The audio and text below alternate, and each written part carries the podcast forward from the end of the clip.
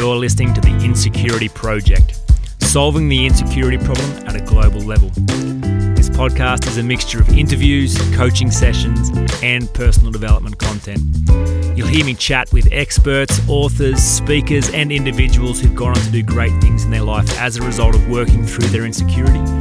You'll hear brave souls being willing to have a live coaching demonstration recorded where they work through their insecurity and you'll hear 10 Minute Tuesday, which is a chance for me to deliver high quality personal development content to help you on your journey.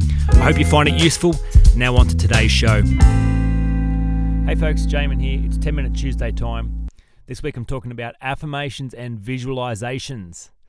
Now, I can already hear the collective groan because these two things get a bad rap. You're visiting someone's house, maybe a friend or family member, and you ask to go to the bathroom and sure enough, in there on the wall is some big list of lightweight cliches.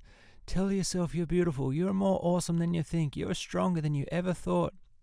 Like, yeah, yeah, yeah. Like, just the whole affirmations, visualization things just so often feels like a giant wank, especially as an Australian, where we, we're already a bit skeptical about hype and fluff. It's like, settle down a bit, mate. Just, just you know, you don't need to carry on. Uh, but I'm so glad that I discovered the power of affirmations and visualizations because I think, in fact, they are wonderful programming tools. And we are already using them without even knowing. Because the words we use don't just describe how we feel, they shape how we feel. So, language is, is actually one of the most powerful ways by which we create our own reality.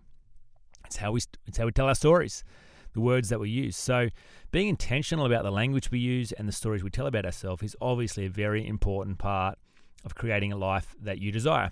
So, wanted to give you a few key ideas around how to do affirmations and visualizations well so that you don't get caught in the lightweight fluff.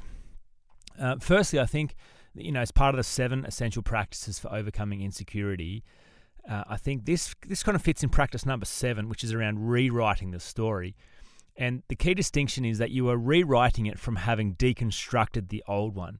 If you're just using affirmations and visualizations as a band aid strategy to, to try and kind of be positive over the top of a prevailing negative meta narrative in your life that says you're no good, I think these have very limited value. They, they may provide you a short boost of confidence and happiness, but like all behavior management strategies, can never bring about lasting change. So that's a really important piece. Use visualizations and affirmations as part of a comprehensive strategy to really create the life that you desire.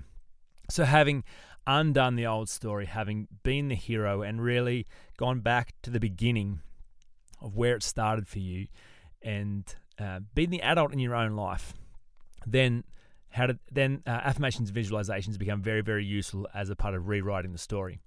So there's a few key people who have contributed very meaningfully to this space over the years, uh, and I'll give you a summary of their, their wisdom here. So Shad Helmstetter, he wrote a book called What to Say When You're Talking to Yourself.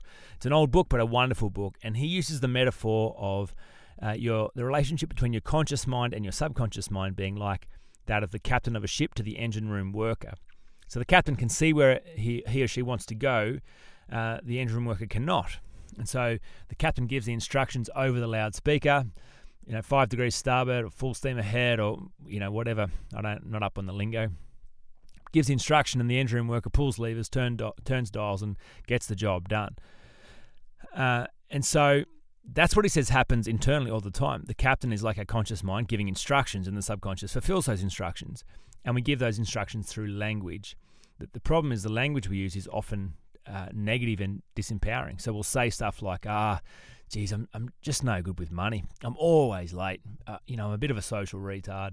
You know, I struggle making friends. Whatever we say to ourselves, that's like giving an instruction over the loudspeaker. And then the subconscious goes and works out how to be terrible at money, how to always run late, how to be how to not be comfortable in social settings. And then lo and behold, they're the results we get and we think, see, it's true. And then it completes the loop on this self fulfilling prophecy. So the distinction is get clear about where you want to go and give those directions. So the captain is not describing where they are, the captain is describing where they want to be and setting those coordinates and giving those instructions. So I think this flows into the be, do, have model. If you've come across that, another simple and powerful idea around change. Um, quickly, let me explain it. Three types of people. The first is the victim. They are the have do be people. When I have enough time, when I have enough money, when I have enough support, when I have the right conditions, then I'll do the things I've always wanted to do and then I'll be happy and successful. The problem is they never have the right amount of stuff. Conditions are never perfect, they never have the support, so they're always putting off doing the do, therefore they never get to be. Uh, victims are always waiting. Second type is the worker. They're not waiting, they're doing. They do they do have be. The more I do, the more I'll have, the more I'll have, the happier I will be. The problem is the more you do, the more there is still to do, and the more you have, the more there is to protect. And you get stuck in this cycle of doing and having and doing and having, and the being just is always just beyond your reach. And you think you're getting closer, and you keep telling yourself you're getting closer, but you're actually not. Uh, the winner, on the other hand, doesn't wait for conditions to be perfect and doesn't start with doing. The first question is hang on a minute, what do I want again? Right, now who would I need to be to have access to that? What kind of person actually experiences those results in the real world? What would they believe about themselves? How would they dress? How would they talk? How would they walk? How would they enter a room? How would their relationship with money be? How would they deal with their time? How would they, what would they prioritize in their life? What kind of books would they read? Etc. Uh, and so then they go, right, well, I'm just going to go be that person. And being that person, then what would that person do? And doing what that person would do, then what would that person have? Now, it's counterintuitive and countercultural, but it actually is the only one that works. And it t- ties in with this world of affirmations and visualizations because to be the person that you want to be before you have any right to be kind of feels weird. But it's like this captain of the ship setting the coordinates. And if you can't talk to yourself like you are that person already, well, don't expect anyone else is ever going to talk to you like that. So, one of the ways that I have used this is to leave voicemail messages for myself. Um, and the first time I thought about this, I thought, don't be a wanker, Jamin. Then I understood, no, no, this is programming. This is be do have. So here's how my voicemails go. Uh, G'day, Jamin. It's Jamin here. Look, I just want to tell you that I, I actually think you are one of the finest coaches in the world. I think you are leading the way globally at solving the insecurity problem. I think what you do is world class. I think you're an incredible husband, a wonderful father. Your kids are so blessed to have you. You're going to make a massive impact on your life. You're a great friend. Your body is a machine, by the way. You are fit, you are fast, you are strong. And I go on. Um, bye. You know, thanks, thanks for listening. Anyway, I'll, I'll catch you later on. Um, and I listen to those messages back to myself, and it's part of the the affirmation is part of the program. It's part of setting the coordinates. It's part of being that person before I have any right to be, and and talking to myself like that is already my truth. Because if I can't see it, if I can't believe it, if I can't picture it, if I can't hear it, well, it's never going to happen. That's how those results get created. They get programmed because we are already creating our current results by the language we're using. You know, I'm average. I'm no good. I'll probably never amount to anything. I feel fat. I'm slow. I'm I'm struggle with money. Like they're already the be do have, but using it against you. Um. So that's Shad Shad Helmstetter. Uh, Anthony Robbins, obviously, he's going to have some say, some stuff to say about this. He has a lot, but one of the things that is his most useful contribution here is the fact that when you use affirmations, they need to be accompanied with a physical response to that. So, no good just saying kind things about yourself. You have to say them until you feel them.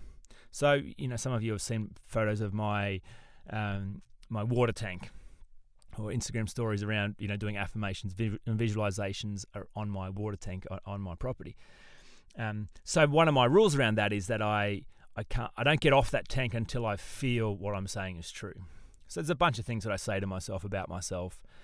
Um, and it, at first it sounds weird and they sound foreign, but I, I keep saying them and I keep repeating them until there's a resonance. There's a, a physical response to that until deeply every cell in my body goes, Yes, yes, that is true. Yes, that is who I am. Yes, I believe that.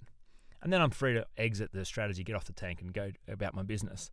So I think that's a really important piece. If you're just saying a bunch of stuff, you're not feeling it, well, it's probably not doing anything. It's probably not inside you. You haven't bought into that idea. Uh, Stephen Covey, his great contribution, everything created twice. This is this is another example of how this plays out, because you know the results you're getting today are just the ones you've already created for yourself before, and you create those things by by visualizing, by seeing them in your mind, and by speaking them. So uh, you're, you're already experiencing the power of visualization and affirmation. You've already created mental constructs of your life Maybe you've focused on what you don't want, and then lo and behold, that's what shows up. Maybe you've told yourself a negative story, and then lo and behold, that's what you experience. So everything is created twice. So if you want uh, great results to show up in the real world, you actually have to create them first in the unseen world.